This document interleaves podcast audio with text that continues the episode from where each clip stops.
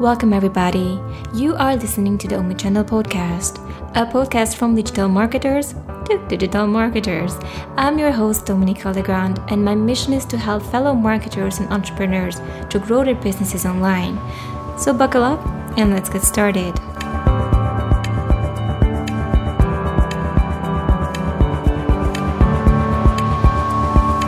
Today's first episode, I had the honor to have Kirtana with me as my first guest, and she will talk to you about and teach you guys about how to build systems in your business, what are the most common bottlenecks in a business, and how to scale, optimize, and automate certain parts of your business in order for you to get more free time and able to take a step back to avoid entrepreneurial burnout. So let's get into the podcast episode. Enjoy, you guys. Hi, Kirtana. Thank you so much for being here.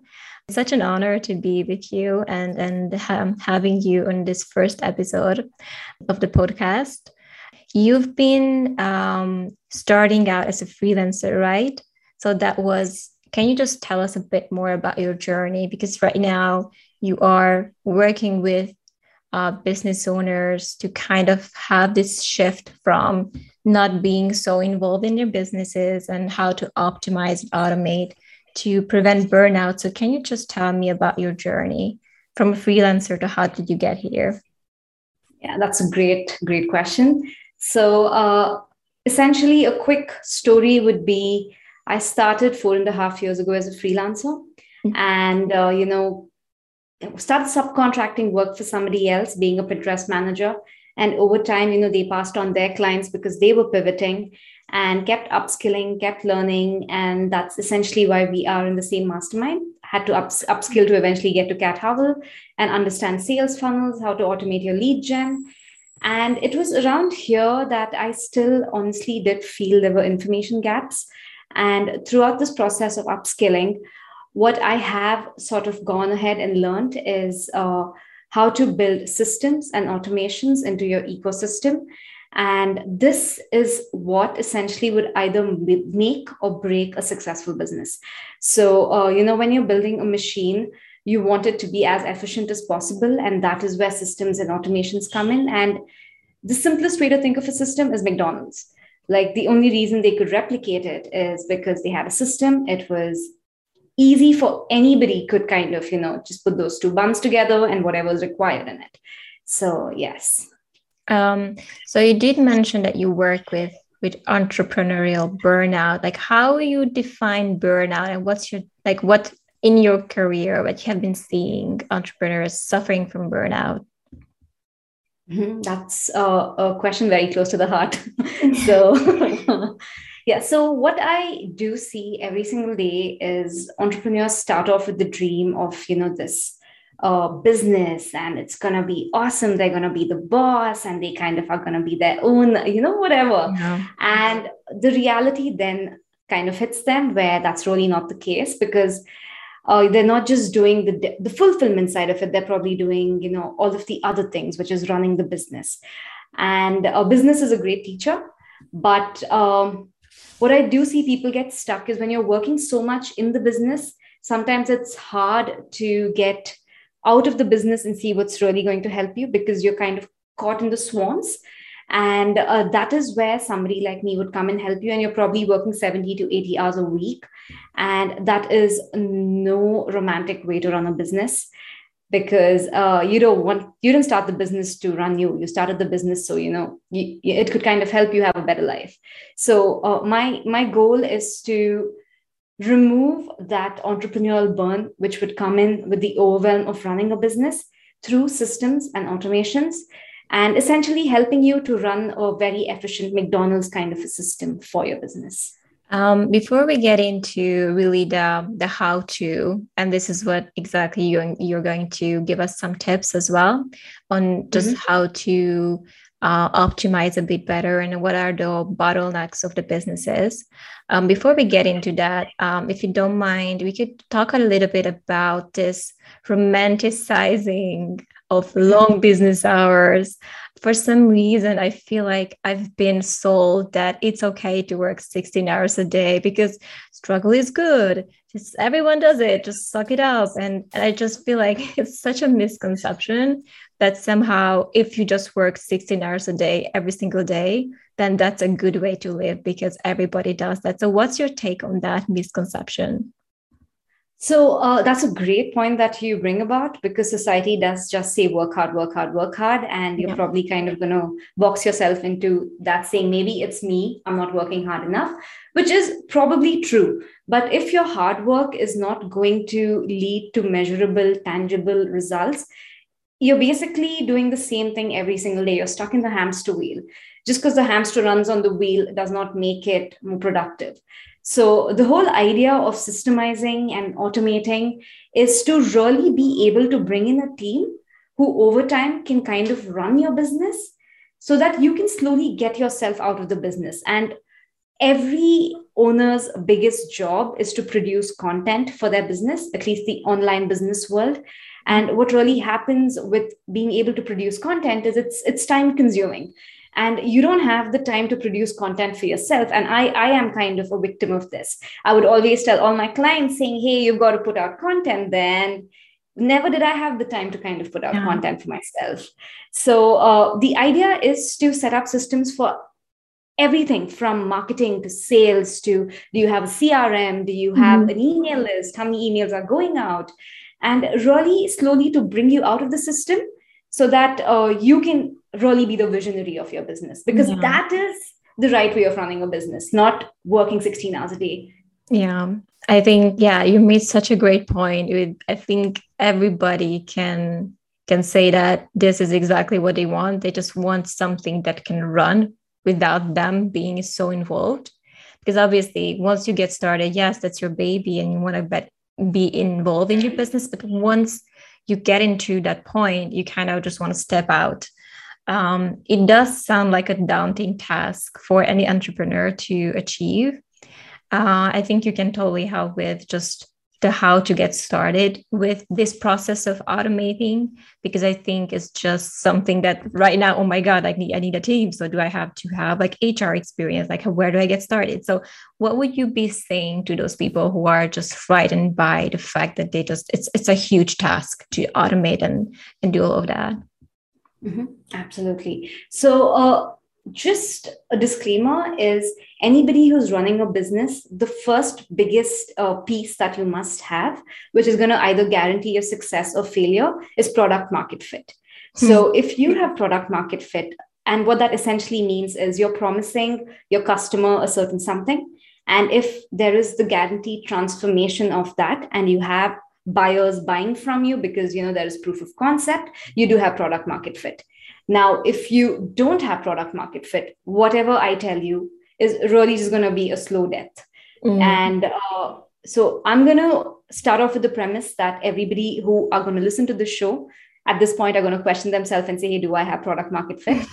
And how, how do if, we determine if you do it? Is it like how like feedback wise or sales wise like the numbers are talking or how do we make sure that okay what if i don't like let me just get this out of the way to make sure everybody um, can move on to the next step yeah, so that's a great, great question because uh, this is something my mentor Ravi Abuwala says, who is the one who's trained me with the systems. Mm-hmm. And uh, he would always say, uh, if you reach out to people, and so basically, he says you must have some sort of research about your offer before you even sell it. So go out there, reach out in your ecosystem, in your network, in LinkedIn, and try to get a little bit of assessment as to what really is the pain points of everybody. And once you understand that, and at that point of time, when you craft your offer, go back to the same people and check with them if they're willing to pay money for that. And when they are willing to pay money for the offer, you know, which is going to kind of make their life easier, you do have product market fit. Mm-hmm. And so once that is proven, the only step really is to build a system around it so that mm-hmm. uh, the new leads that are coming in and new leads are kind of nurtured correctly and then they go into a sales ecosystem and everything is data driven emotions are great emotions is what really kind of brings you to the uh, assessment that there's a problem but always verify it with data because many times I have been emotional about certain things. And when I go back to the data, it speaks something else. Yeah. So two plus two is always going to be equal to four. So, uh, but anger could be variable. Like I could be angry for different things. You could be angry for different yeah. things. I could be happy for different things. So, you know, basically remove the guesswork out of building a successful business. Mm. I think it's so important what you said is to reach out to people on LinkedIn because I think even to test the product market fit, people would just go to the family and friends and hey what do you think? It's a great idea. I think so too. But i think a lot of people a lot of people just lie or just like oh yeah sure like you go. And i think even that that fact that just getting that feedback loop and just getting that real-time validations where really people put the money behind an idea and a concept and you can really test it out that speaks volumes than your family or friends or whoever you are you know? Exactly exactly. Like you could have your mom buy it for you but you know that doesn't show that you're product market fit. And uh, yeah really the money part is what's going to change the game. Once somebody is willing to pay the money for the transformation you do know this is a problem and you do know there's a market which requires you to solve this. And this doesn't have to be a crazy numbers game right? You don't have to go after 10000 people. You probably have to just go after 15 to 20 people and you know you'll kind of get the patterns as to what really is their problem and yeah that is how you kind of establish product market fit mm-hmm. you did mention the problem part that really um, a business should essentially solve a problem mm-hmm. um, do you think that that really can make or break a business where how effectively they're solving the problem and how much someone can for example charge for a problem solution what is your take on the, the problem solving part uh, so I think step one is to really identify the kind of problems the mm-hmm. industry mm-hmm. has. And step two is probably go back and talk to them and start with something realistic. You know, like if you are going to be charging $2,000 for your service, is your $2,000 going to come back to the client within a month, within two months? Like, yeah. what is the return of investment for them? And if it's going to be one year, of course, they're not going to buy the product. Mm-hmm. But if you can kind of show it to them that you know you're probably going to get this in 30 days and 45 days then it's a no-brainer so essentially the way you way i would approach pricing would really be how quickly does the client make this back the sooner they okay. make it back the and as people start buying it and as you start having social proof you could always up your prices yeah that's a really good good measurement of um, of your services and products um, so okay let's move into really the the the thick and thin of the topic and just let's move into to really um, the automation and and um, the optimization part. So you already mentioned your first like type tip on the, the product market fit. Like what else do you think are important for for someone who wants to kind of optimize and avoid that burnout to do? Mm-hmm. Okay, so uh, when you look at business, it's going to be a lot of departments that need your attention, right? Mm-hmm. So the first thing as an entrepreneur that you must try to do is stop being reactive, but start being responsive. So what I mean by that is be purpose driven. And what really makes or breaks a business is really sales of the business. Mm-hmm. So you have to always start uh, kind of dealing or fighting the problem which is closest to the money Mm-hmm. So once you establish product market fit, uh, do you have enough leads coming in? And if leads are coming in, uh, what is the sales looking like? And uh, if sales are coming through, what is the show up rate? So when you look at the overall thing, the first thing that would come in would be leads, and the last thing would be probably the show up rate. Mm-hmm. So uh, as a business owner, you're probably going to be like, "Hey, which piece do I move first? Because it's it's literally like a game of chess. Yeah. So uh, the first thing that you must attack for sure is how do I increase the show up rate? Because we're thinking of uh, you know small hinges, big doors, tiny levers that you want to pull, which kind of don't take too much effort, but you know are compounding mm-hmm. in terms of results. So uh, if you had to just go back to the example I gave you, the show up rate is 50%. percent mm hmm And you still have people booking in, you have everybody filling out the application, but why is the show up rate 50%? Now, if you could make that 75%, would that increase your close rate? So mm-hmm. that's the first problem you would start tackling. You won't yeah. start from the front, but you start from the back. Mm-hmm. And uh, some problems are a lot easier to tackle than the others. Like, for instance, uh, sales would be the most complex problem for you to tackle. Uh, you could definitely tackle fulfillment. You could definitely see if you have SOPs for that. Mm-hmm. And, uh, you know, what are SOPs? Just for, for those who don't know. Yes. Uh, so SOPs stand for standard operating procedures.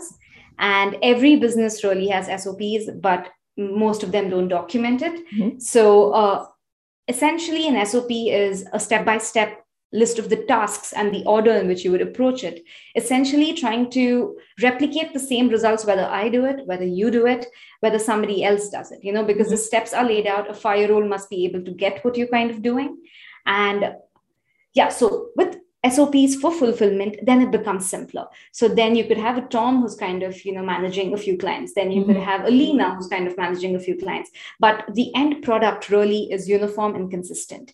So the first piece of the puzzle, once you have product market fit, is to ensure you're kind of delivering what you're promising, because that's what is going to build the integrity of yourself as a business owner and you know also the way people are going to look at the business and once the fulfillment is taken care of, the next step really is to um, ensure you're kind of collecting testimonials. There's a system to collect testimonials again. Like how many of us do reach out to our clients, even though we have amazing success, you know, find out from them, hey, how is it going? Do you enjoy working with us? Mm. And if at any point of time they say, you know, it's been great working with you guys, have kind of really helped me, then you could definitely reach out to them and say, could you just kind of help us with a case study? And most often than not, when people are happy and they thank you, they're, they're ready to kind of give you a case study. And uh, yeah, so essentially try to have a tiny system around every piece. So, you know, from case studies, you're going to try to get more clients. So it's going to be a, you know, a, cycle. cycle yeah. Exactly. And uh, the more uh, streamlined and efficient your systems get, uh, the better it will really be. So, in this situation, I just spoke about the product market fit, which is the offer. I spoke mm-hmm. about the client fulfillment, mm-hmm. and I also spoke about SOPs. Uh, let's further go down. Like, then what happens is once you have all of this, maybe you started off by just doing organic outreach and you started getting few people coming in every day. So, over time, what you definitely must do is get a sales funnel because that's like really throwing gasoline, right? And mm that's when you're going to really attract the right kind of people. So when you start a sales funnel, if you don't track correctly, you could be burning money very, very quickly. Mm-hmm. And uh, what I mean by tracking is, uh, are you hitting the standard benchmarks of the industry? Is your click through rate 1% or 2%? percent mm hmm And if that is the click through rate, what is the opt in rate? And if the opt in rate is lesser than you know 15 to 30%, that's really a bottleneck that you must look into. Maybe it's the messaging. Maybe the ad is not carrying the scent into the landing page. Maybe the landing page is not loading quickly. So, you know, uh, essentially each of these are going to be tiny problems that are going to pop up in a business. Mm-hmm. But having your pillars in place, which is client fulfillment, which is lead generation, which is a sales team with a CRM, all of that is going to help you. And tackling the problems in the right order is really, really key. Mm-hmm. Oh, there's a lot of things you mentioned um, and a lot of great, great ideas. Um, but again, I think for just to go back to the beginning, which was the um, let's establish that we, the, you know, the product is is validated, the idea is working, um, and you were just talking about the difference between um, the show up rate and um, the fact that people are engaging with the ads, I think something like that. Um, can you just give us, perhaps for the listeners, just to talk about the show up rate? Like, what are those? Can you give us some tactics to make sure we increase the show up rate, for example? Okay. So uh, without going into too much details, just just like yeah, yeah, tiny things, because you, as you mentioned, if you can just give us a time a few examples of how would you go about increasing the show up rate um, without really going into too much details okay so in the situation that we're speaking about the show up rate is 50% which means people mm-hmm. are booking the call and uh, people are not showing up for the call so uh, the tiniest thing that you could do is check if somebody is calling the prospect before the call and checking with them and say, hey, I'm looking forward to the call today. Will you be coming in? Things like that, you know, mm-hmm. just adding a few touch points and really once I book a call with your agency, how many case studies or how many email flows am I hearing back from you? Like, there is this rule where somebody has to consume seven hours of content before they really become a fan of you. Mm-hmm. So, have you tried to have the seven hour content in place? Have mm-hmm. you shared and engaged with this prospect, you know, before they kind of jump on the call with you? Or is it just, you know, a, a hard sell? Because those kind of sales calls don't really go very well what really helps is when marketing and sales go hand in hand when they're, they're really siamese twins your marketing really helps your sales efforts so uh, in this situation tiniest thing that you would do is probably start reaching out to the prospects to see if they're going to come and you know increase the touch points or reduce the touch points depending mm-hmm. on what works. You know you split test it. Okay so uh, let's go back to some of the bottlenecks that you mentioned. Um, can you give us some more ideas on that? Like some more advices? You mentioned the the whole cycle. It sounds like very daunting to start out is this something that even i can do without a team or do i have to have like a whole whole team around me? One that produces content one that closes the sales one that handles the um, the support. Like do i have to have all those people around me or can i just get started by myself on this whole automation journey? Yeah so that's that's a fantastic question. And uh, the reality of it is you all all of us just have 24 hours a day right? So the way you use your time should be really really efficient. And as an entrepreneur who's starting off or probably in their journey you have to be very capital efficient. You cannot really hire everybody and kind of get them on payroll because you don't know if the business is going to crash tomorrow right? Mm-hmm. so you want to grow one step at a time. And the way to do that is to really understand that today you have a global pool which you can access. Like somebody sitting in the US can really hire somebody from Philippines and mm-hmm. start working with them. So the first thing that you must try to do is get a VA and really try to uh, whatever tasks that could be done by somebody else which are not really that important should you know just be handed over to a VA which could be SOP'd out, because then what's happening is a plate full is slowly going to start getting empty. And that is when you can start focusing and adding more quality problems that you can solve as a business owner. And there is definitely a hiring structure. The way to definitely hire is start off with a VA.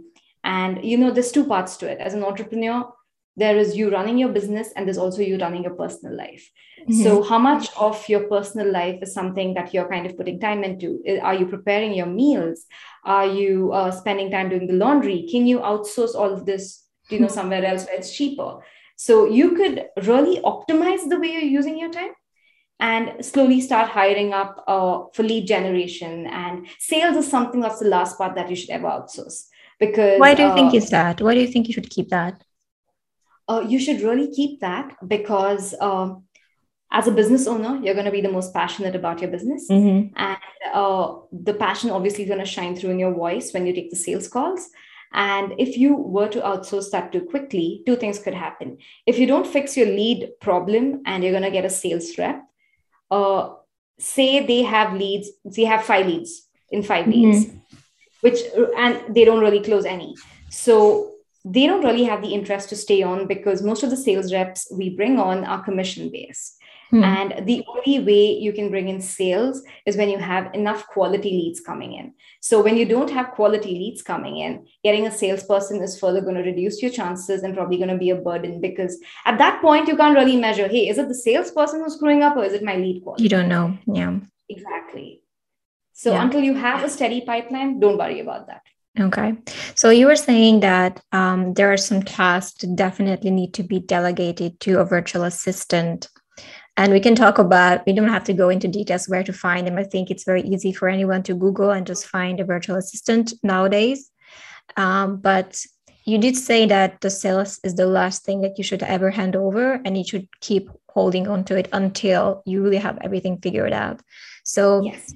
um, so you were saying that, so what are the tasks that are in in a like a business like agency let's just talk about like a normal digital marketing mm-hmm. agency like what are the tasks that you say oh that is definitely something that you need to outsource or does it definitely need to keep not just the sales like just as a beginner what are the tasks that you would how and how do you like pick and choose um, what task you're delegating what and what you're keeping to yourself Mm-hmm. mm-hmm. Another great question. So, uh, like you said, sales is the last one that you're going to delegate. I would try to keep lead generation in house as much as possible mm-hmm. because uh, if you were to outsource lead gen and you can't measure the quality of leads, again, you're going to be burning money very quickly. So, try to keep your lead gen in house and try to focus on one platform at a time. Like instead of trying to throw money into YouTube, into Facebook, into Google all at the same mm-hmm. time, just try to see if there is organic organic strategies that you can kind of get your clients from this could be upwork this could be email marketing cold email this could be uh, you know prospecting on linkedin so really start off there try to get to a certain level i'm talking about a really beginner here and mm-hmm. uh, yeah so once you kind of have all of that in place then it's really about getting your sales funnel in, into order mm-hmm. and kind of then ramping that piece of the puzzle really However, if you are a mid sized agency and you're throwing money into multiple channels and you have the funds mm-hmm. because you're making 100K a month or 50K yeah. a month, then what really has to be done is measurement. Are you tracking which ad is being, bringing you the highest number of quality leads? And if you're not tracking, then you know you could be burning money very quickly or leaving a lot of money on the table, really. So for a big agency, it's really tracking and for mm-hmm. a newer agency, it's really about fine tuning your messaging, fine tuning all of that, trying to get it to work organically first. And you know that could be a VA task. You don't have to send messages yourself, or your a VA could do that. So these are the tasks that you could a low level, right? Like you could have somebody do it for you because it's the same every day. Yeah. And yeah, so that that that would be my recommendation. Yeah. So you were saying that for for a smaller agency, it's it's about the smaller repetitive tasks that that you suggest to be delegated and everything yes. that's uh, the funnel or sales that that should stay in house and for like a mid-sized or bigger agency it's better to um to met to see and how to measure if you have money to spend and just really find out where is the money not flowing yes. in the right direction right exactly. Exactly, exactly. Because tracking really then plays a big deal. Because I've spoken to so many owners who don't know what their cost per lead is, who mm-hmm. don't know what time, you know, what is the time duration for somebody to be a lead to a closed customer mm-hmm. and what is the close percentages. So, you know, not having these numbers, it's hard for us to make decisions. So, having better tracking systems is mm-hmm. the backbone of your business. Yeah, absolutely. Okay. Um, so, yes, Kirtana, yes. Uh, Kirtana, can you um, give us some kind of um, can you give us some kind of problems and solution that you've been seeing in your practice that reoccurring, and maybe we can discuss that the solution for that. Mm-hmm. Absolutely, absolutely. So. Uh, this is one problem and i really want you to really understand uh, the method of thinking here so that you know mm-hmm. you could apply it in your yeah. business so the idea is let's assume a client is doing cold email and uh, they have been sending out hundreds of emails every single day and they're really not uh, getting too many callbacks. So usual method would be, hey, email marketing does not work for me. Yeah. Okay, now let's now let's dive deeper. Let's look at your numbers. Okay, you're sending out 100 every single day. What is the open rate? Is it 1%? Is it 2%? So I think standard cold email open rate should be around 5 to 10%.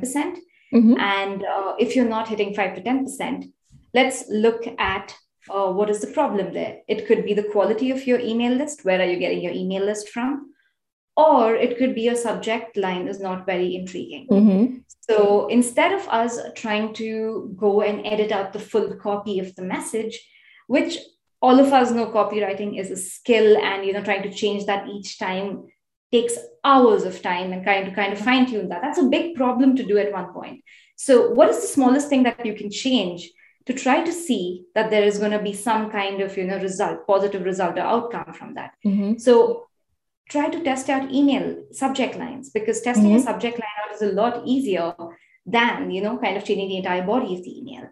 Mm-hmm. And uh, your subject lines, uh, there's two things, right? One is the subject line, one is the first few lines of the email. Yeah so you could also ensure that is not starting with an immediate ask. It could be something which is kind of being curious enough for somebody to click on it to see, hey, what is this really about? And go deeper. And then when you get your open rate high enough and you don't have your response rate coming in, then there is a messaging problem. So, mm-hmm. yeah so the, the, the usual method would be hey email marketing doesn't work yeah. for me shut that off and move on but that's not the way yeah i think it's so interesting the way you tackle a problem from really starting to the smallest detail which is okay instead of saying well that sucks that doesn't work really trying to understand what the issue is i think that takes a different skill set to be that um, attentive for the details okay let's look at the subject line. Yeah. If you changed it and still not working, the opening rate is still not getting higher. Maybe if it's not the subject line, it's the email list or it's the it's a different problem. And it's always trying to find it before really going to the extensive work of copywriting a whole new email and spending hundreds of dollars for a professional copywriter to do that when perhaps the email is fine. It's just that the email list is not the best or the, the headline or or you know or the opening rate. Is just it's so interesting to just dissect that. I think i, I love the way that you tackle that kind of problem solving part do you have any you. yeah do you have any other like scenarios like that are very mm-hmm. repetitive that you see in your practice yeah so uh, another situation would be uh, you have a facebook ad that's running which is leading into a funnel and the funnel is mm-hmm. simple first page is an opt-in page second page is an application page where you qualify your lead and third page is a calendly page or a booking page and fourth page is a thank you page. So that's a simple structure of the funnel. And your lead quality is really bad. So what would be the first thing that you would try to fix? Would it be what, what would you say? Sorry. If what does that mean? That my lead quality is bad for those who uh, are uh, it, could, it could be that those you're getting on calls with don't have the money. Mm-hmm. it could be uh, you know those you're getting on a call with uh, are not a good fit. Mm-hmm so it, it could be multiple reasons right? Like yeah. why quality is bad. Mm-hmm. so uh, let's assume you have uh, you have an okay so this is the ecosystem and this is what you're trying to do to get leads. And what is the first thing that you would try to change to improve the quality of leads without you know putting in too much effort?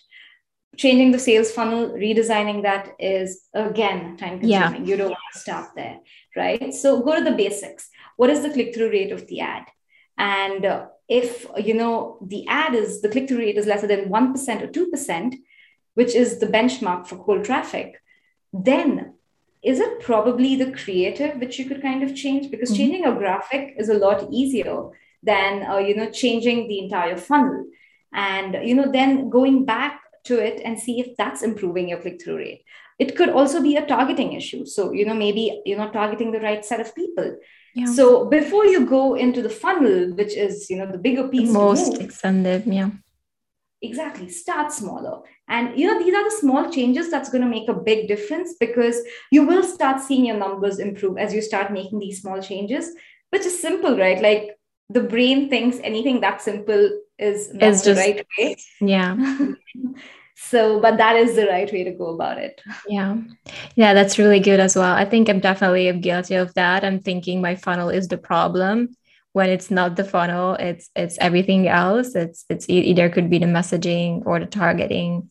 I think a lot of people would just run in and just change up the funnel right away and think oh my god maybe that's why because they're not the quality of the leads are just not the best. I did have a client with a very, very similar problem that she was selling a high ticket coaching, and everyone who booked a call were just not the right fit. And she immediately mm-hmm. wanted to scrape the whole funnel and like, I don't know, it's just not working. But she did get those clicks. It's just that it's just not the right click, the click. Mm-hmm. Um, yeah. So in a situation like that, that's good. You, you dig deeper. You're like, okay, you're getting the clicks, but you're not getting the right set of people. What does that mean? Is that a targeting problem? Are you kind of, uh, is your ads to clickbaity, where you're kind of mm-hmm. attracting the wrong set of audience? So, you know, just making those tiny changes before shutting the entire system down, mm-hmm. yeah, is what I would recommend as, you know, kind of changing your entrepreneurial brain to work that way. Yeah, it's it's always that keep it simple strategy. I think I think it's just exactly. simple. I think if you had to describe what you do as just the simple changes make a big difference and and just really having that mindset and adopting that mindset is super super important um, mm-hmm. do you have any other scenarios that you'd like to share when it comes to um, reoccurring problems that you've been seeing? Yeah, absolutely. So uh, this is one thing that I've definitely seen, which would really impact a business financially. Mm-hmm. So most often, you know, remember how we said, you know, sales is the last thing that you're supposed to outsource. Yeah. So um, what sometimes happens is once you figure your lead generation problem, once that is sorted and you're getting quality leads, then your immediate, every business owner's immediate next step is, hey, I've got to get a salesperson on. I'm getting leads. I can't keep getting on the sales calls. Wrong. That's not the way to do it. Step one is are there enough sales assets that you've built before you bring somebody on? Mm-hmm. What I mean by that is have do you have a bank of call recordings that you know somebody can start off with just to understand what the business is about? Are you using a CRM which is efficient enough so if somebody were to come in, they exactly know where the last lead was, at which stage was that. And if you're not using a CRM, you first need to get a CRM and improve your tracking really because uh, tomorrow it's very easy for the salesperson to come and say, the leads are bad. How are you going to mm-hmm. prove that? Right. So, um, tracking how what's the close rate when you were closing the sales and how is that going to get impacted with somebody else closing it and you know going a lot deeper as to so get your sales systems in order before you bring somebody on. And the first step usually is to bring a salesperson by themselves. The first thing you're supposed to do is try to bring a setter. So what I mean by a setter is have somebody call all your leads to pre-qualify them before mm-hmm. you get on the call with them. Because if you were getting 10 leads a day and you had five calls that day, maybe all five are not really qualified to you know work with you because they don't have the money they don't have the need they, they don't really know who you are so maybe they're a bad fit at that stage yeah. so instead of you wasting your time trying to get on a call with everybody you could have your setter check if you know they're a good fit or not mm-hmm. and uh, that basically is one of the hardest lever to pull because as an entrepreneur you're like i want to get on the call with everybody maybe yes. i can help them so it's very important to have a curation rate which means how many your, your curation rate should be really around 50 to 60%, where every lead that comes through, you're not kind of talking to 50 to 60% of your leads because they're not a good fit. You rather spend your time, money, energy on the leads that are going to become customers because those are the people who have money to spend. So get a setter 1st mm-hmm. Once you get a setter, train them enough so that they could kind of become your salesperson. Mm-hmm. Because when a setter is working with your business, he slowly understands what it's supposed to, what it takes to be a good salesperson because they are kind of checking if the leads are a good fit or not. You see how, you know, instead of trying to bring a salesperson straight away, mm-hmm. now you have systems in place. You have a setter. You're going step by step. So tomorrow, when you bring in a salesperson, everything is measured, everything is tracked, and nothing breaks, but more business is coming through. Yeah, I think it's such a great optimizing technique. I think even our initial call, I was laughing so hard when you pointed out for me because I was just complaining, oh my God, I'm not sure if my clients are just getting qualified leads and like, how do I handle that? Like, well, just get them pre qualified. Thank you. Exactly. That was such an easy solution. Um, and it's, I think it's such a great idea, what you said about like the optimization part when it comes to you handling the sales calls, right? But then even that could go through initial filtering before, because obviously, if you have luckily 60 calls, um, you'd probably get some calls that are not a good fit. And that could easily be filtered if you had an appointment setter who could just contact them prior to make sure that's a good fit. So you're already saving and optimizing your time and not exactly. even getting into a conversation, right? That's the exactly. idea. Exactly. Like get detachment out of dealing with, you know, prospects. You're here, you're a business trying to help other businesses, and uh, you can't get on the call with everybody because you don't have that time. Yeah. It's about really valuing your own time as well as um, the business owner. Yeah.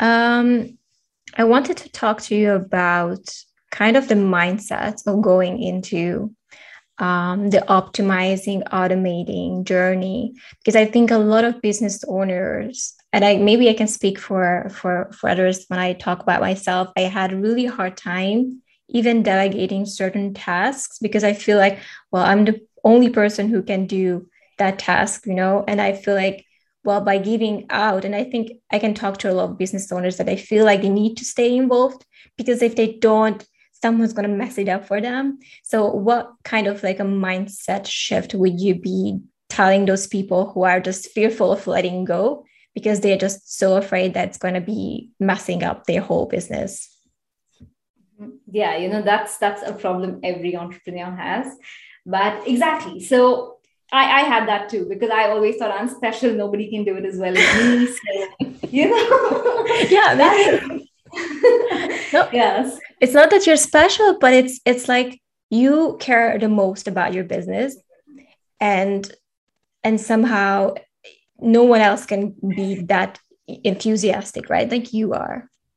Right, right, right, right, right, right. So you're right, but you have to understand as a business owner, you have 24 hours a day, out of which you're probably going to sleep eight hours, which you know is going to slowly subtract the number of hours you're going to work out, which is recommended so that you know you can run a healthy business.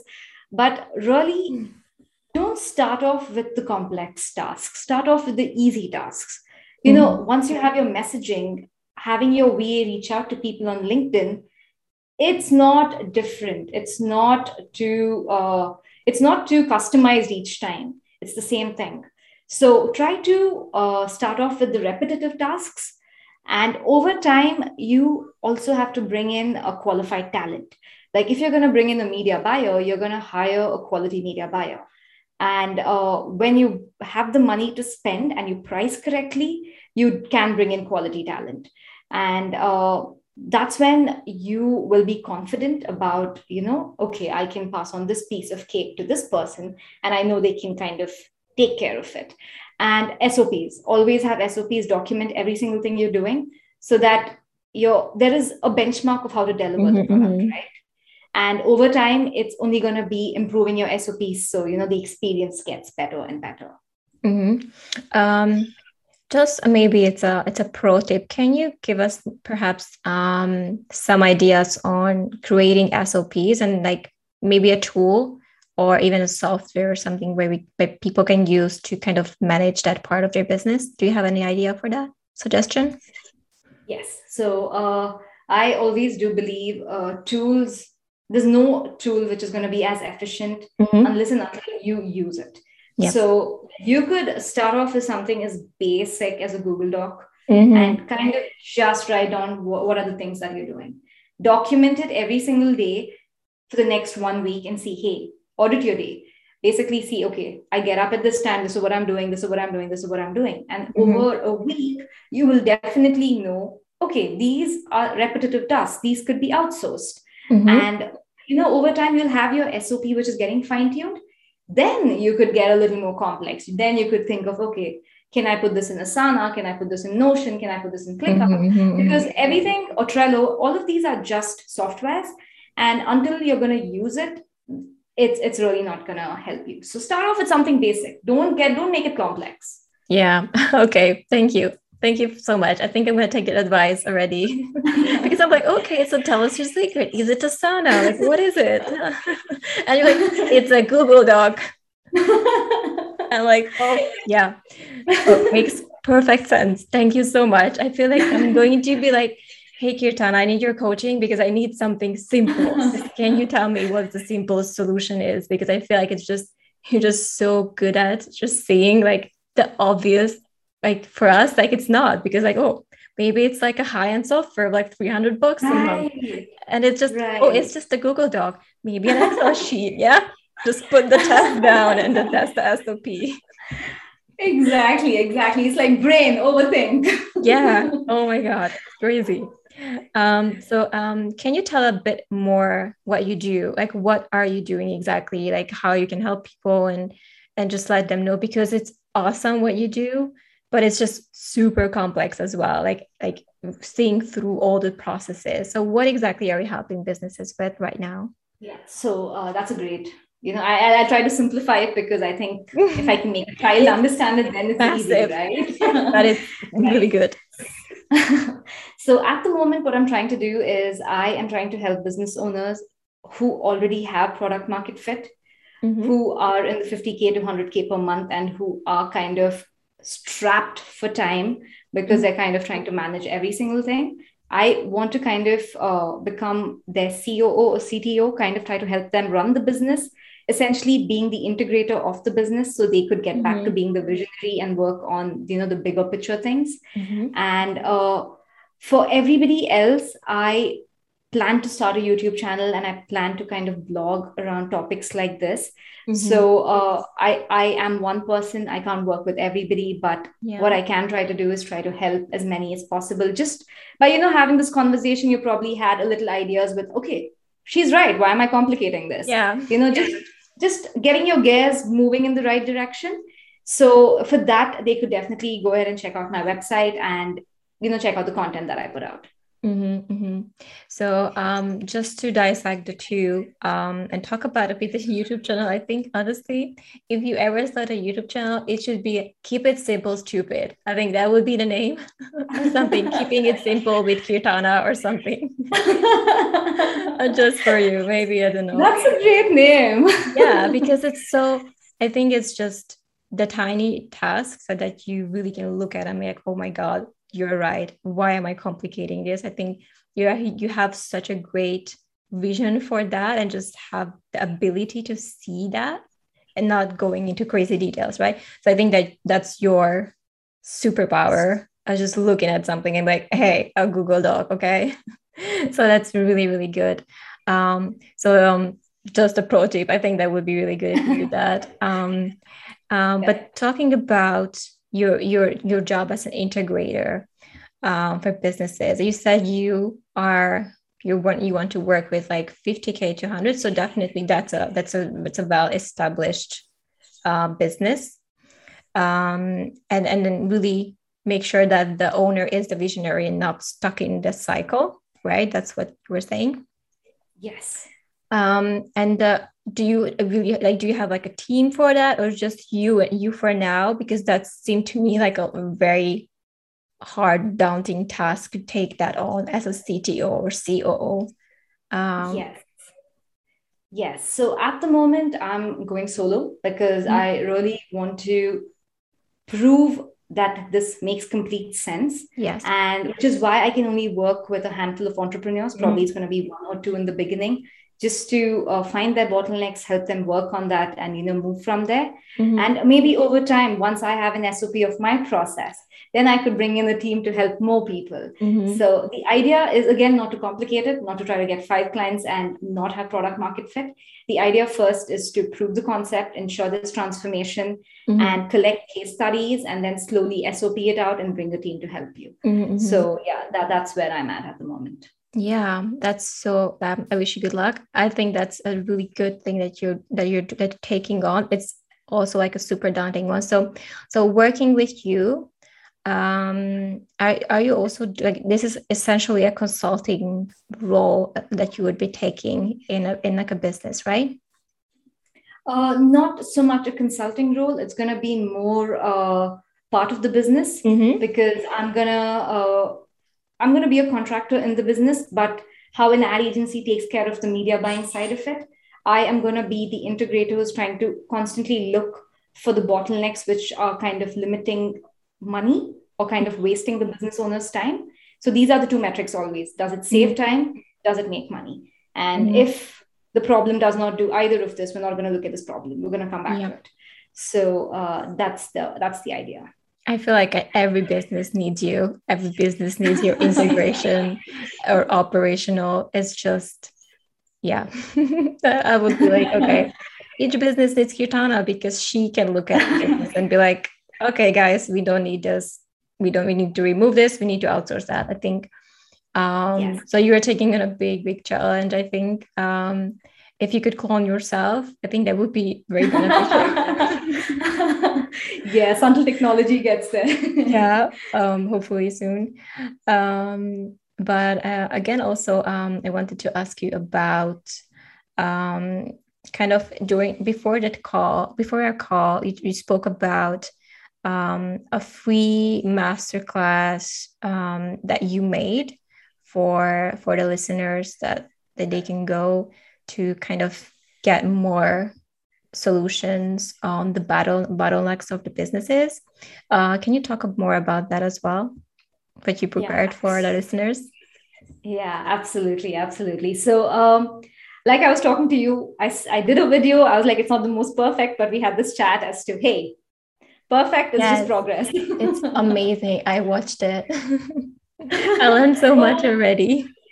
Oh, that's awesome. That's awesome. You got the early sneak peek. yes. So uh, the idea with this whole lead magnet or this masterclass really is to basically help people see what the symptoms are, which are killing a business. And when you can see the symptom, because it's not like flu, right? It's not like you're going to keep coughing. It's not like you're going to be sick. It's just going to be ill.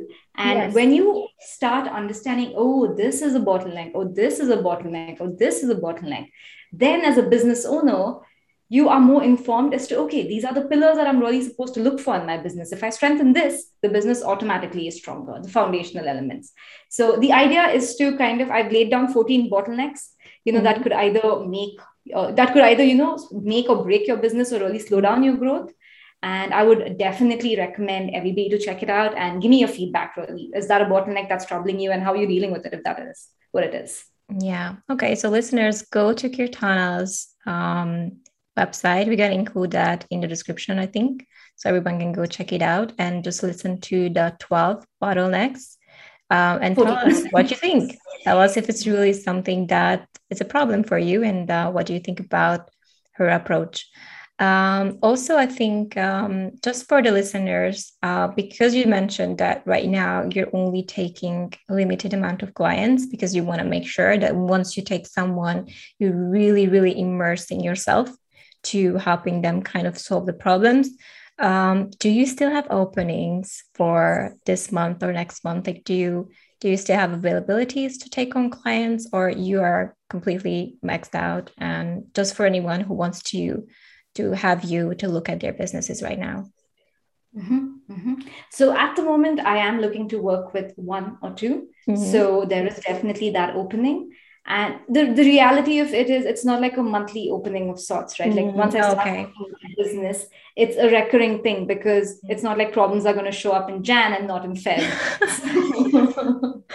Okay thank you for putting me back to my point. Okay no yeah so i definitely do have openings for one or two. Yes you do. Okay so it's so um have you thought about like how long does the process of working with you would be like then? If it's not like obviously i'm coming from the agency owner world with like do one month two month campaigns i'm like okay do you want to do like three months five? Uh, but it's like it's a really monthly it's a monthly engagement. So that's why i'm like thinking in months. Uh, but obviously you're so right. It's not just the problem comes and goes.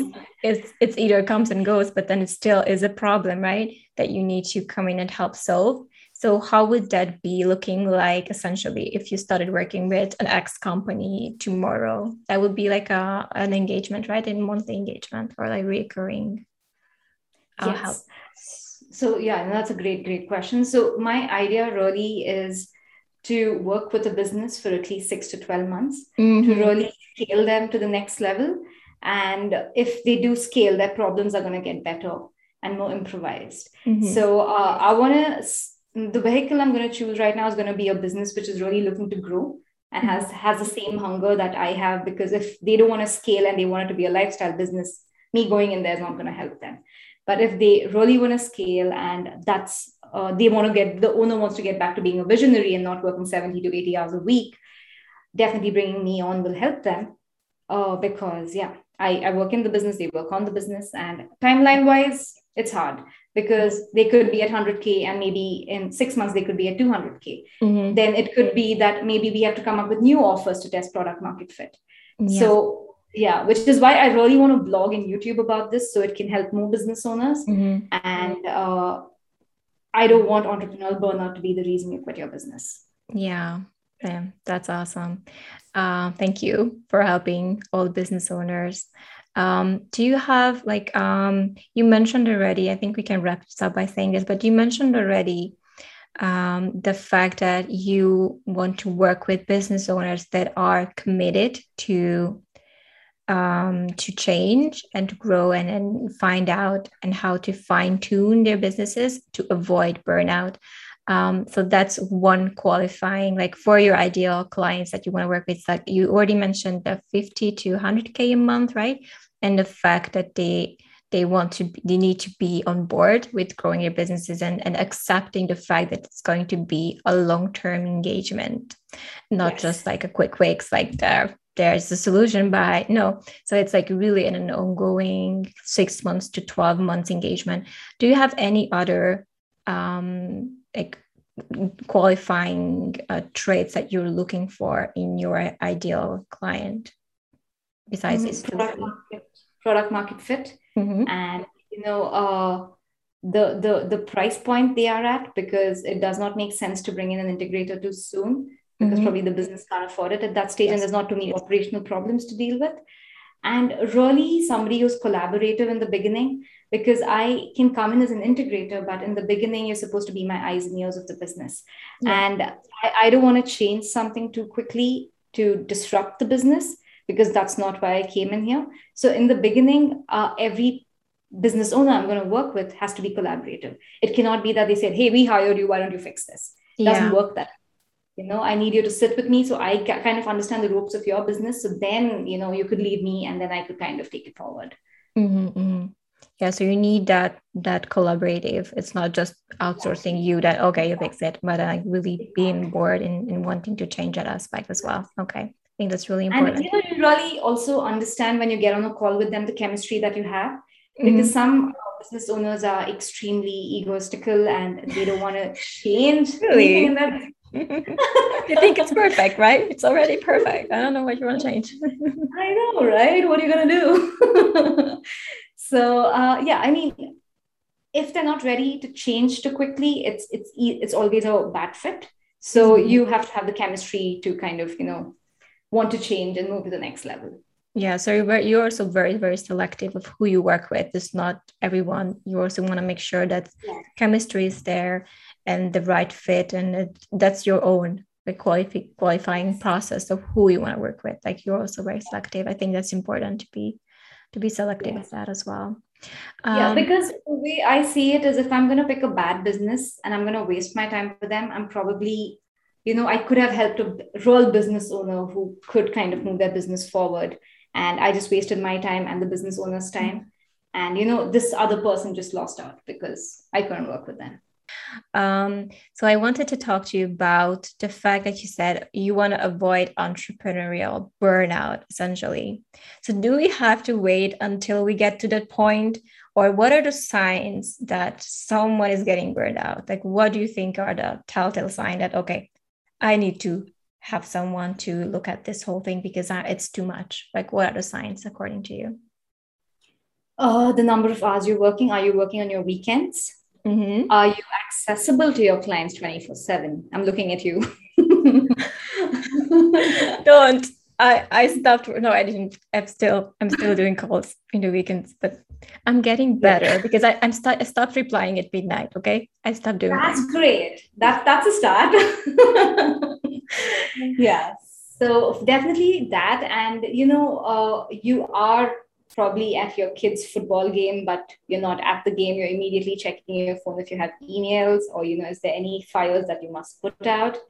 That is a telltale sign for sure and mm-hmm. stress really like do you have trouble sleeping are you are you are you stressing too much are you worried about whether the next payment is going to come through i think really you will know because you're probably just going to be so invested in your business and uh, yeah workaholic is not a very good name because yeah i mean so basically set boundaries and your business is supposed to make you money it's not supposed to drain you out if that's the case get a job mm-hmm. it's going to pay you more so when you start thinking like that, then you kind of start building your business like that. Yeah, I wanted to say, okay, maybe if one of your eyes start twitching and like you're losing hair, that's like a tell. That's like a telltale sign. But like yours is so much better. No, yours is better. for sure, for sure. you know, I, I used to have this doll which had that problem. So that's really? what I knew then I started fishing and I'm like, okay, this is good. yeah, yeah i don't know it's just like when you are like super irritated no one can hey hello come out like i think i'm so guilty of that because my friends are not even inviting me out anymore. They're like i know you're not coming. We call you out it's just we know the answer already. I mm-hmm. think it's just so bad. Yeah i think you start with 12 slowly move to 5 i mean okay maybe that's too much. Start with 11 then move to 10 and move to 9 and so you know you'll start slowly being not reachable post 5 and the reason this is so important is because it plays like if you don't have good like business is a marathon it's not a sprint. Yes. and if you work 20 hours one day that's going to spill over and you're going to be less productive the next day. And how are you going to continue on this marathon if you don't sustain your energy? So yeah you got to really conserve and preserve. Yeah for and, and i think that was super important when you said like just keep those tasks that are the most important in your business and and try to see where you can outsource and when you outsource make sure you start with the smaller task and just really trying to build up that confidence of even outsourcing i think that's for some business owners that's just a huge step to take right away right so i think that those mm-hmm. are super super important what you said about just step by step and looking mm-hmm. at um, the issues um, and trying to delegate the smaller ones and then slowly do it go up scale up. Um, do you also do consultations? I wanted to ask you this like um, because you said you do you do this integrating work. Um, what if someone just wants you to be not like a long term but they have one issue one specific mm-hmm. issue? Can they turn to you and how that would look like? Mm-hmm. i would uh, definitely be open to doing consultations but uh, where i see a problem with that is you know if they are already too strapped for time and they can't execute that mm-hmm. would be a problem as long as somebody can execute whatever i'm kind of telling them i'll be happy to help them out I'll definitely be happy to jump on a call just to be their business therapist and be like, hey, tell me what business problem is affecting you. What's business problem you affected you're experiencing today? Yeah. Do you see that often? Do you see that often though that you somehow went in, given advice, and no one did anything about it? And do, how do you process that? Is it like something that frustrates you when someone is just not taking the advice that you give them? Yeah, so I think before I quickly would judge them, I'd probably talk to them and say, hey, what's happening? Like, is mm-hmm. there something that's not right in your life? Like, is there a pressing family issue or personal mm-hmm. issue, really? That's kind of, you know, preventing this action. Why are you laughing? I just imagine like my cat is, I don't know, not feeling well or something. And I just I like in my I had like pressing family issues. Like my dog is like not feeling good, and I don't know. Right, That's right. why I'm not doing, you know, what you said to me. makes sense. Makes sense. So uh, when uh, how, sorry. dog really? Really, so that would be my next question. but uh, really, I would try to dig deep. I would try to see, hey, is this really a contextual problem? Like, is it timing problem or yes is it just that you're lazy and you think this is a waste of time so uh, the sooner we get to that it's easier for me to say hey maybe you're not ready for change and usually you know it's not that they're not ready for change. People are not ready for big change. Mm. Like they've built a baby from scratch and the last thing they want is somebody to kind of dress their baby up. So mm. I understand. It's not something that you want. So that's why I would start off with the tiniest change, which is so easy to do. And you know it's not really hard. It's like one push up so yeah. that's what i'm going to ask for in the beginning and try to get the momentum going rather than you know throw something bigger than and mm-hmm. expect them not to do. Because i wouldn't do a big task too like the activation yeah. energy is too much. So start small. And if they still don't do that then i'm going to be like hey maybe we're not a good fit. Yeah. Do you feel that i was going to be like oh do you feel like entrepreneurs lie a lot when you try to dissect the problem and deflecting like well no that's not you know that's not the issue. Like do you feel like there that there, there needs to be like a sense of honesty like in the working relationship where they are like vulnerable in sharing what are those issues and not just be like, oh, I'm good, I'm fine, you know, it's all it's just perfect. And then and the whole thing is collapsing. Yeah. in, in the back. And like, do you feel like that's hard to achieve that kind of like trust uh, with entrepreneurs? Yeah, so this is literally like, you know, going on a date with somebody. So uh, if on the first date you're going to ask them for their hand in marriage, they're going to freak out. They're going to be like, hey, I don't even know you. Yeah. So you start off small. You take them out for dinner and, you know, you probably see if you have good chemistry and then mm-hmm. you kind of you know, ask for a second date. So that's really the way I would approach a relationship as well. Mm-hmm. I would not uh, come in and, you know, uh, try to win your trust from day one I, I don't expect you to trust me 100% because you really haven't seen my results. So I would kind of get the first result and kind of build my trust equity with the owner over time so they could let their guard down. Mm-hmm. Because obviously there's going to be that little bit of resistance in the beginning. And I understand that's a human thing. So uh, I don't want to fight it. I want to kind of, you know, uh, swim with the water, swim with the current, not against the current. Mm-hmm, mm-hmm, mm-hmm. Yeah, I think that's a really good one. That's a good analogy. The first date, you don't ask someone to marry you. yeah, exactly. And then building that trust that that gradually comes, and then perhaps they would open up more and get more vulnerable with you. Because I think without that aspect of being honest with about their business and about their sales and about their situation, I think without it, you cannot help them, right? You have to know exactly Exactly.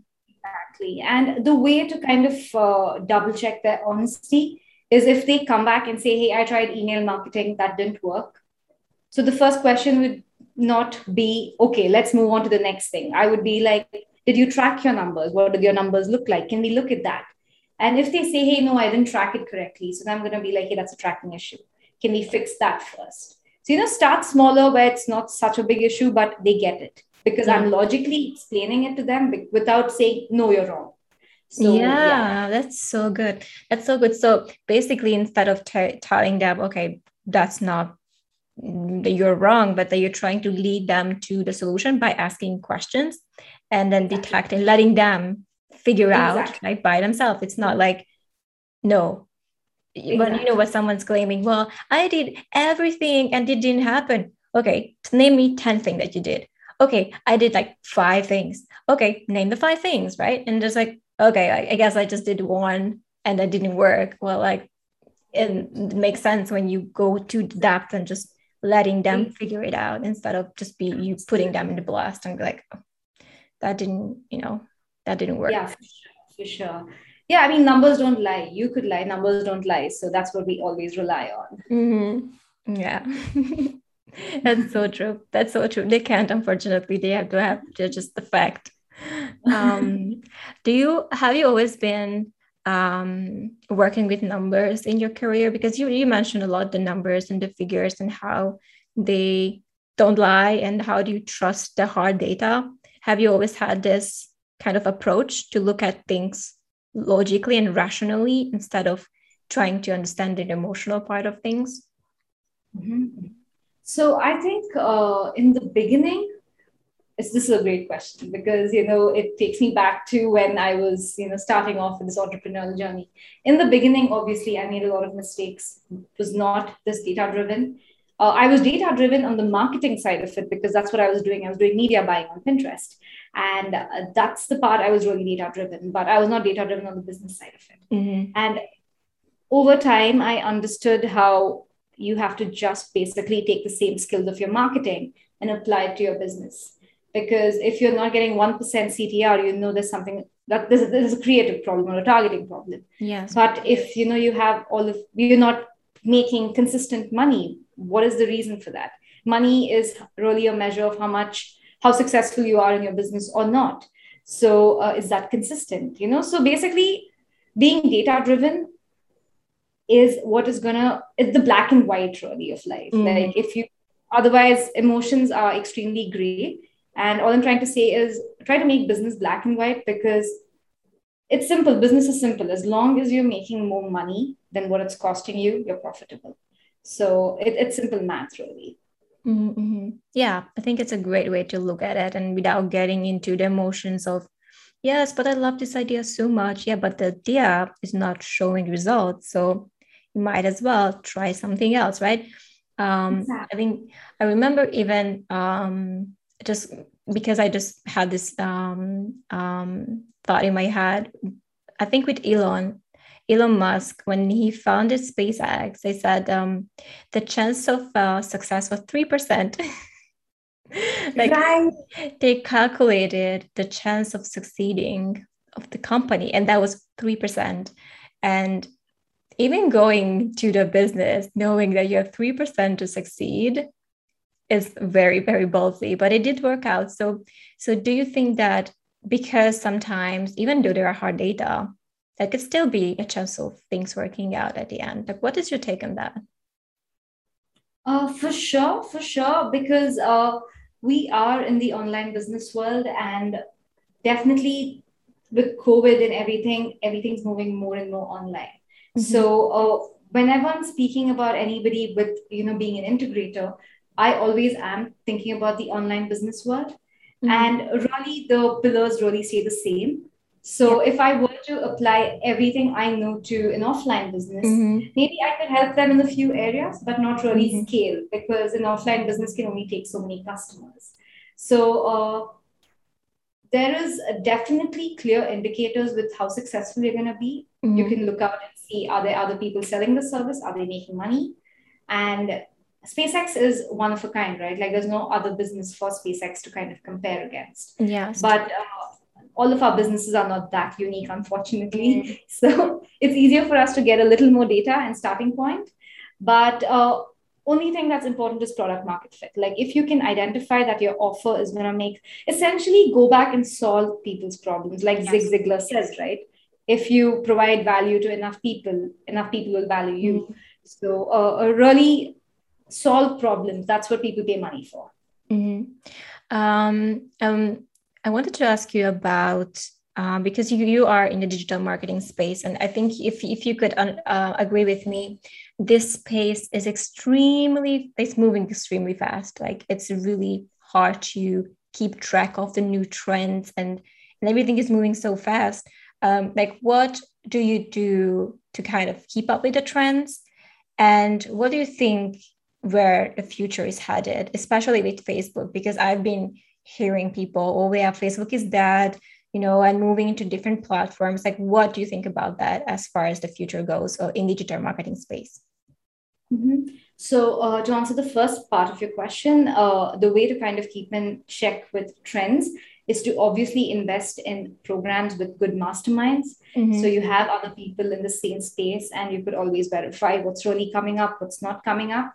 And also kind of just follow uh, the platform's blog like facebook has their own uh, information center where you could kind of dig in to see what they're up to uh, which really are signals as to where the platform is heading mm-hmm. and uh, i don't know if facebook is going to die because a lot of businesses are still making a lot of money from it yes so the ones who are probably saying this are people who are not making money from facebook mm. so yeah don't pay attention to them and uh, I, I, I think where this is going to go, I recently, I, I think just today I read an announcement by Mark Zuckerberg where he wants to launch something called Metaverse, which mm. really is the virtual reality side of things, where I could really be having lunch with my friends together with my, you know, glasses. So, uh, Black Mirror is getting real. yeah, that's scary. That's I have to look that trend up, like that the idea up, because that's just I'm, I haven't heard of it, but Exactly. sounds like a Black Mirror episode. Yes, definitely. Exactly, right? Like he wants to have offers there. People could buy stuff, people could go dancing, people could go on dates. Essentially, this is, he says, inspired from the pandemic because people are not stepping out. Mm. But uh, I don't know where it's going to go. So, like, Facebook is either trying to make things work or they're trying to buy businesses which are making it work. So, yeah, Facebook true. is here to stay. And the foundations of business really stay the same. Uh, kind of grab the people who are your customers through attention, bring them into your ecosystem, and then, you know, uh, give them an opt in. It, it's very simple. The basics stay the same, but it's only the platform which changes. And that is something you don't have to worry too much about, at least at this stage. Mm-hmm. Yeah, I think you're right. Um, I think we can just start wrapping up soon. Um, but what would be one piece of advice that you would give to that burnout that struggling business owner right now? Just where to start? Like, what would be that? Would that be? what would that advice be? If you could uh, Okay, that's a great question. It's a thinker for sure. So uh, it's really hard. So what what really worked for me when I was really stressing was I think uh, you have to start having more preventive approaches. Mm-hmm. Like I started meditating and that made a huge difference to me. And I've been meditating for over a year, and now I started doing psychotherapy thanks to you. Mm-hmm. So uh, have healthy practices. If uh, it's very hard when you're in the loop to kind of break away from it. But however, if you're in the loop, reach out for help. If it's too difficult for you to handle, talk to a therapist, talk to somebody else. Uh, be part of a good mastermind where you can reach out to coaches and ask them questions if you're stuck, because these are people who already kind of walked uh, the same path and are ahead of you in the game. And uh, maybe sometimes just turn off everything and don't respond for two days. Your business is not going to die. Your clients are going to understand. You could always mm-hmm. just say, hey, there's an emergency. Firstly, just get your footing back. Yes. And once you get your footing back, then you can like kind of look at your problem in new light. But don't go continuously with high stress days. That's going to break mm-hmm. you sooner than you think. Yeah, thank you so much. And thank you so much for being here and then having this first conversation with me. I think there was just so much, there's so much value that you've given us and for the listeners as well. I may have to do like a summary of everything um, for people to be able to read as well. Um, do you have um, do you have a website that you can give us? Um, what's the name of your website? You can give us that as well. So, uh, or an email that people can contact you if they want to. Um, can you give us just your contact details in general for the listeners? Absolutely.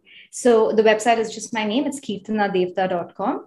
And uh, my email address is info at gethelpsavetime.com. So my digital agency is GHST Digital, which is Get Help Save Time. So I'm using the same email address. So info at gethelpsavetime.com. Yeah. And so they can, uh, are they able to uh, book a call with you or they can email you right away? And if they want to contact you right? So currently, I do have a booking page on my website, mm-hmm. so you could book a call with me there. However, if you know that gets taken off, or once I kind of find a few good clients, then it's going to be hard. Then maybe it's better to reach me in email. So thank you so much, Kirtana, for being here. Uh, I'm going to leave your email and uh, availabilities and contact details in the description. So make sure that you contact Kirtana. She is amazing. If you need help with optimizing, um, automating, and just someone who looks at your business and tells you exactly where you can do and do better and, and optimize those part of your business. So just contact her. She is, she knows her work really well.